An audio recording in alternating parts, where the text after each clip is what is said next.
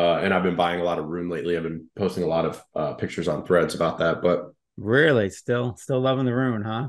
Yeah, I'm building. I think Rune is the best trade I've ever made in my whole life.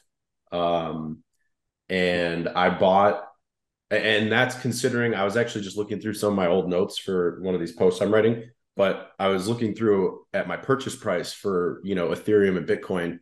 My average purchase price for Bitcoin, got it here. Actually, I want to get the numbers accurate. I couldn't even tell you what my average purchase price was for Bitcoin. I'd really have to go digging through the crates. I keep very detailed notes. My average purchase price for Bitcoin is $650. My average purchase price for Ethereum is $136. Dude, my very first purchase of Bitcoin was like, I think $650, and everything's been higher since then, much higher, because I didn't buy anymore until we were in the thousands. In fact, I sold when we were like 25. I don't think I ever bought Bitcoin again until we were like above 5K, which was obviously the big mistake. I bought once and then did not buy again for like 2-3 years. Yeah, well, I mean, that's how it goes. You know, you start seeing the price go up a little bit and it gets really hard to buy more. But, you know, if you follow that DCA strategy where it, you know, you just say, okay, over this period of time, I'm going to buy this much each day or each week or whatever, and you stick to it no matter what the price is. You know, that's how I built my crypto positions. I just kept buying.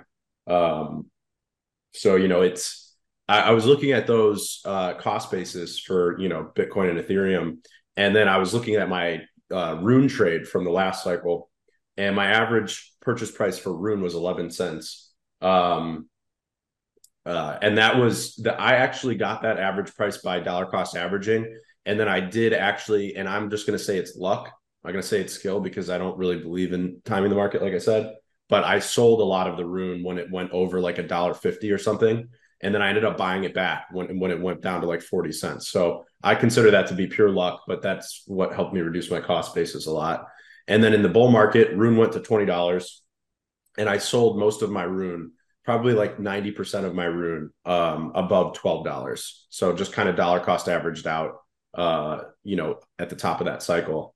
So I managed again to get pretty lucky. That I won't say is as much luck because I had a plan that, you know, once Rune hit $10, I was going to dollar cost average out. That was my plan the whole time. And I stuck to it. And I ended up getting like a, you know, average exit of around $12 for Rune. And like I said, my purchase price was like 12 cents in terms of, you know, per share cost basis. So Rune is still the best trade I've ever made, you know, by a long shot, just in terms of size and everything. I had pretty big size for Rune as well. So, you know, obviously getting back into Rune. So now, you know, my purchase, my cost basis in the last cycle was 12 cents.